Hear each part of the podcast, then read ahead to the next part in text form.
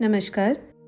आइए सुनते हैं कृष्णचंद्र द्वारा लिखी गई कहानी मोहब्बत की पहचान। पहले दिन जब उसने वकार को देखा तो वो उसे देखती ही रह गई। अस्मा की पार्टी में किसी ने उसे मिलवाया था। इनसे मिलो, ये वकार हैं। वकार उसके लिए मुकम्मल अजनबी था, मगर उस अजनबीपन में एक अजीब सी जान पहचान थी। जैसे बरसों या शायद सदियों के बाद आज वो दोनों मिले हों। और किसी एक ही भूली हुई बात को याद करने की कोशिश कर रहे हों। दूसरी बार शाहिदा की कॉफ़ी पार्टी में मुलाकात हुई थी। और इस बार भी उस बेगानगी के अंदर वही अपनापन दोनों को महसूस हो रहा था। ये पहली निगाह वाली मोहब्बत नहीं थी। एक अजीब सी कुर्बत और गहरी जान पहचान का एहसास था, जो दोनों के दिलों में उमड़ रहा था। जैसे वो बहुत पहले भी कहीं मिले हैं, बहुत लंबी लंबी बातें की हैं।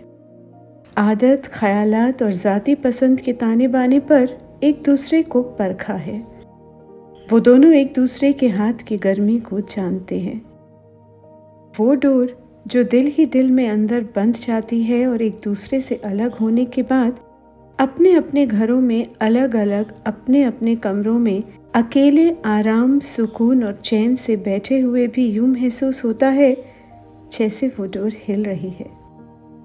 एक ही समय में, वक्त और एहसास के एक ही लम्हे में वो दोनों एक दूसरे को याद कर रहे हैं। रात की तन्हाई में अर्जा को अपने बिस्तर पर अकेले लेटे लेटे एकदम एहसास हुआ, जैसे उसके बहुत करीब उसके चेहरे पर वकार झुका हुआ है।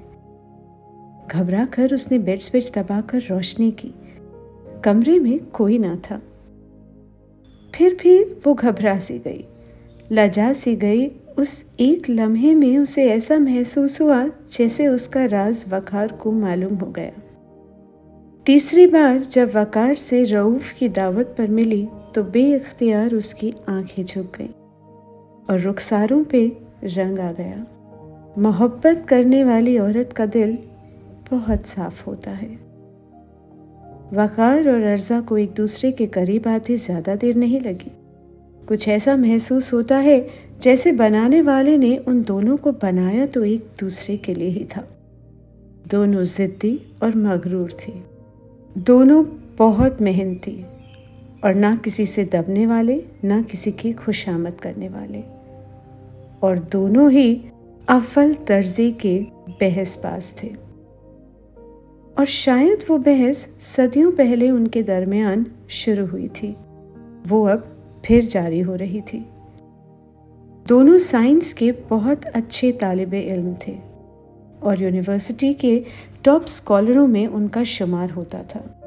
इस पर तुर्रा ये कि दोनों वजीहा खूबसूरत और हसीन थे। लगता था कुदरत ने दोनों को एक ही साँचे और ढप्पे में ढालकर एक दूसरे से दूर फेंक दिया था। ये पहचान तीन चार साल तक चलती गई और गहरी होती गई। इस अरसे में वकार आई इसके इंतखाब में आ चुका था और ट्रेनिंग हासिल कर रहा था। अर्जा भी नेशनल लेबोरेटरीज में मुलाजिम हो चुकी थी और अपने पसंदीदा सब्जेक्ट क्रिस्टोलॉजी पर रिसर्च कर रही थी। ज़िंदगी उन दोनों के लिए बाहर के पहले झोंके की तरह शुरू हो रही थी। उन दोनों ने शादी का फैसला कर लिया था। मगर शादी से चंद रोज़ पहले अर्जा के मुँह से नहीं निकल गया। बरसों बाद आज भी जब वो वाकई को याद करती है तो उसे उस नहीं पर हैरत तो नहीं होती? हाँ इस नहीं पर जमे और अड़े रहने पर हैरत ज़रूर होती है। वो दोनों नेशनल पार्क के एक घने कुंज में घास पर दस्तरख्वां बिछाए खाना खा रहे थे। दूर ऊपर कहीं सूरज था। बीच में चमेली के पीले पीले फूल थे, जिनकी ओट में कहीं कहीं झील का नीला पानी एक शरीर बच्चे की तरह उन दोनों की तन्हाई में झाँक जाता है। कोई कश्ती साहिल से गुजर जाती है। कोई प्यार करने वाली लड़की अपने चाहने वाले के बाजू पर सर रखकर हंस रही है। उसकी हँसी सफ़ेद बादल का एक टुकड़ा है। ऐसे ठंडे से मीठे शहद भरे लम्हे में वो बहस शुरू हुई थी। वकार ने उसे मशवरा दिया था कि शादी के बाद अर्जा नेशनल लेबॉरेटरीज में काम करना छोड़ दे। वकार अब आई इसमें आ चुका है। खुदा के फजल से हर तरह की फरागत उसे हासिल है। अब अर्जा को इस्तीफ़ा दाखिल कर देना चाहिए। चंद दिनों में उनकी शादी होने वाली है। अर्जा के मुँह से ना निकल गई। नहीं वो अपनी मुलाजमत कभी तर्क नहीं करेगी। मुलाजमत छोड़ने की ज़रूरत क्या है? उसे ये काम पसंद है। वो रिसर्च करना चाहती है। शादी का ये मतलब तो हरगिज़ नहीं है कि औरत मर्द की गुलाम होकर रह जाए। घरदारी में ऐसा कौन सा वक्त लगता है? खाना बावरची पकाएगा पानी नल से आएगा, झाड़ू बुहार, झाड़ पूछ का काम मनियार करेगी। बाकी रह क्या गया? सोफे पर एक उमदा साड़ी पहनकर शौहर की राह तक ना? सो ये काम कौन सा मुश्किल है? दफ्तर से आते ही चंद मिनट में साड़ी बदलकर मुँह हाथ धोकर दरवाजे पर टंगी हुई एक रोशन मुस्कुराहट की तरह खड़ा हुआ जा सकता है। जूं जूं वो बात करते गए, बहस उलझती ही गई। अर्जा को अंदाज़ा हो रहा था कि बहस गलत रास्ते जा रही है, मगर जोश के आलम में वो भी बोलती चली गई। बहस के दौरान उसे ये भी एहसास हुआ कि वो घर और उसकी ज़िम्मेदारी और उसके एहसास की अहमियत को महज बहस की खातिर कम करती जा रही है। कुछ ये भी एहसास होने लगा कि वैसे वकार की दलील में वज़न ज़्यादा है। इस बात से वो और भी बिफर गई। उसके लहजे में तलखी आने लगी। फिर उसे ये महसूस हुआ जैसे ये सब कुछ गलत हो रहा है। उसे मामले को संभाल लेना चाहिए, मगर वो एक ना जो उसके मुँह से निकली तो निकलती ही चली गई। और वो बहस के दौरान एकदम फिजूल दलीलों से काम लेने लगी। वकार भी संजीदगी को छोड़कर गुस्से से काम लेने लगा। तुम्हें यह नौकरी छोड़ देनी होगी। तुम मुझे ऐसे कोई धमकी नहीं दे सकते। अर्जा के लहजे में आँसू आने लगे। वो और भी अपने अकीदे पर सख्त होती गई। किसी कीमत पर मैं ये मुलाजमत नहीं छोड़ूँगी। चाहे शादी हो या ना हो, मैं अपना काम बंद नहीं करूँगी। यकायक, अर्जा ने अपना फैसला दे दिया और बहस एकदम बंद हो गई। दस्तरख्वां लपेट लिया गया। खामोशी में झील के किनारे बर्तन धोए गए। गाड़ी में उसे ख्याल आया कि वो वकार की बात मान जाए और अपनी जिद तर्क कर दे। एक कमज़ोर लम्हे का सहारा लेकर अपना सर वखार की गोद में रख दे। मगर वो कमज़ोर लम्हा गुजर गया और वो चट्टान की तरह सख्त और मगरूर बने अपनी सीट पर वकार से अलग बैठी रही और उसका फ्लैट आ गया। वकार अलिफ और अर्जा की शादी नहीं हुई। वकार अपनी पोस्टिंग पर तन्हा ही चला गया। अर्जा ने भी किसी दूसरे बड़े शहर में ट्रांसफ़र करवा लिया। बहुत से साल गुजर गए। दिल बुझ सा गया। वकार अब भी अर्जा को याद आता था। तन्हा रातों में ज़िंदगी के उजाड़ और तवील लम्हों में वकार की जुताई बहुत खलने लगी। मर्द तो बहुत थे और एक हज़ार तनख्वाह पाने वाली औरत के लिए मर्दों की क्या कमी हो सकती है? मगर वो दूसरे मर्द से शादी तो जब करे, जब वकार को किसी तरह भूल जाए। और वो कम वक्त दिल से उतरता ही नहीं। अर्जा ने शादी नहीं की, मगर उसने चंद माह का यतीम बच्चा गोद लेकर पाल लिया। मुन्ना भी अब चार साल का हो चुका था और अपने बाप को पूछता था, अम्मी अबू कहाँ हैं? कनाडा गए हैं। कनाडा कहाँ है, अम्मी? यहाँ से बहुत दूर है। कब आएँगे? नहीं आएँगे। क्यों नहीं आएँगे? सबके अबू तो रात को घर आते हैं। मेरे अब्बू क्यों नहीं आते?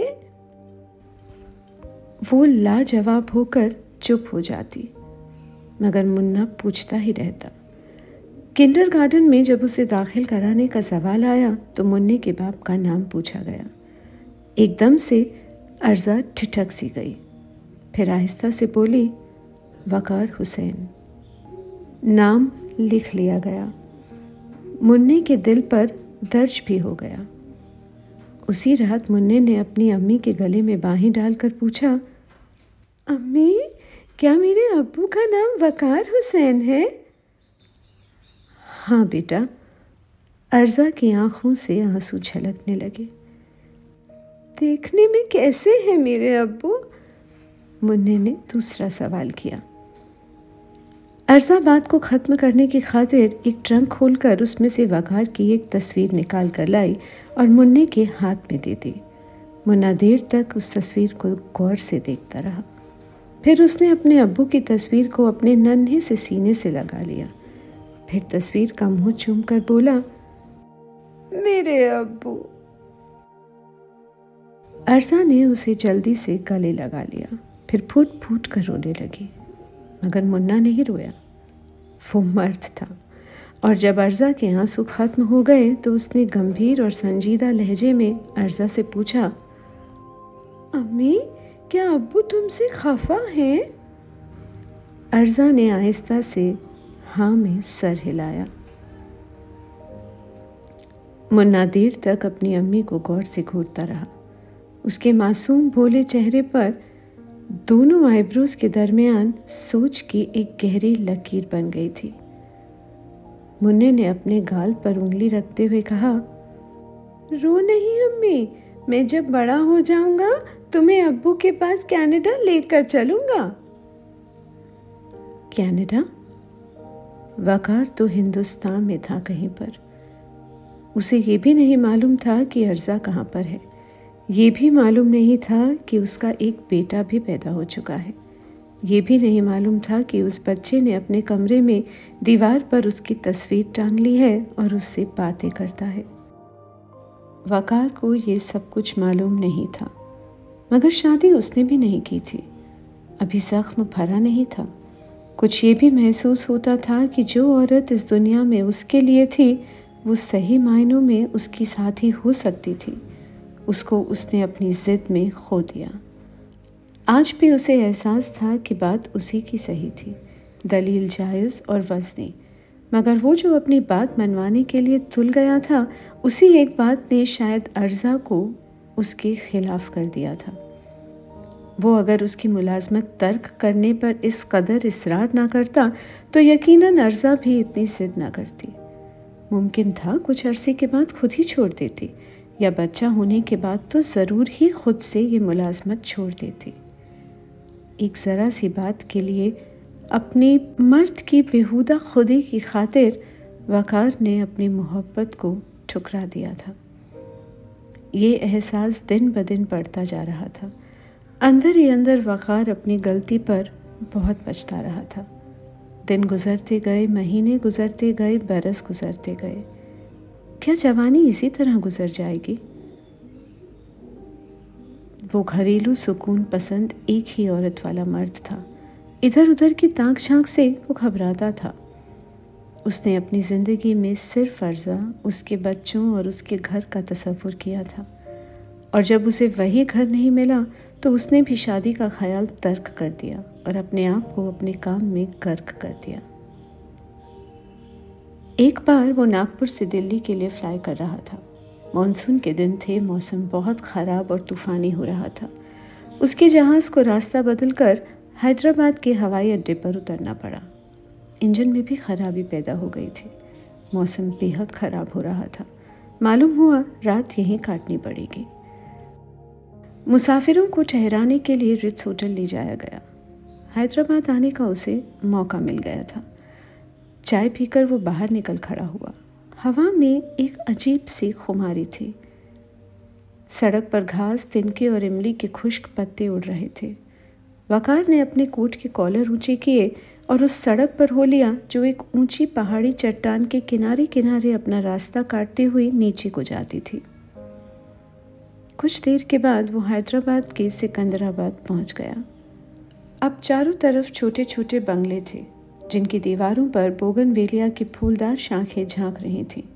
कहीं कहीं पर अमलतास और इमली के पेड़ शाखों से शाखें मिलाए उसके सर के ऊपर उसके खिलाफ किसी साजिश में मसरूफ नज़र आते थे।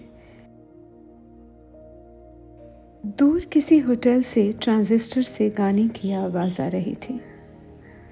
वो सोचते सोचते चल रहा था कि अचानक रुक गया। किसी ने उसके घुटनों के नीचे उसकी पतलून को पकड़कर खींचा था। उसने मुड़कर देखा, एक छोटा सा कोई चार साल की उम्र का एक बच्चा है और उसकी पतलून को पकड़े हुए उसकी तरफ़ बड़ी गहरी नज़रों से देख रहा है। क्या है बेटे? उसने बड़ी नर्म आवाज़ में पूछा। आपका नाम क्या है? मुन्ने ने पूछा। वकार हुसैन, उसने जवाब दिया। मगर तुम क्यों पूछते हो बेटे? क्योंकि हमारे घर में आपकी तस्वीर लगी है। मेरी तस्वीर तुम्हारे घर में? वकार हुसैन हैरानी से उस चार साल के बच्चे की तरफ़ देखने लगा। जहन पर बहुत ज़ोर देने के बाद भी उसे याद ना आया कि हैदराबाद में उसका कोई रिश्तेदार रहता था। मुन्ने ने आहिस्ता से हाँ में सर हिला दिया। फिर दोनों हाथ फैलाकर बोला मुझे अपनी गोद में उठा लो और मेरे घर चलो। तुमको वो तस्वीर दिखाता हूँ। वकार हुसैन ने झुककर बच्चे को अपनी गोद में उठा लिया। बच्चा बड़े आराम से उसके सीने से लग गया और अपने छोटे हाथ की नन्ही नन्ही उंगलियों से उसे अपने घर का रास्ता बताने लगा। जब वो दोनों एक नीम तारीख बंगले के बागीचे में दाखिल हुए तो मुन्ना उसकी गोद से उतरकर पोर्च की तरफ़ दौड़ने लगा। दरवाजे पर पहुंचकर वो ज़ोर से चिल्लाया, अम्मी अम्मी अबू आ गए. अर्जा दौड़ी दौड़ी बाहर आई, फिर ठिठक कर दरवाजे पर खड़ी हो गई। फिर वकार को पहचान कर खुशी से रोने लगी। नहीं नहीं, अब वो कभी भी ना नहीं करेगी।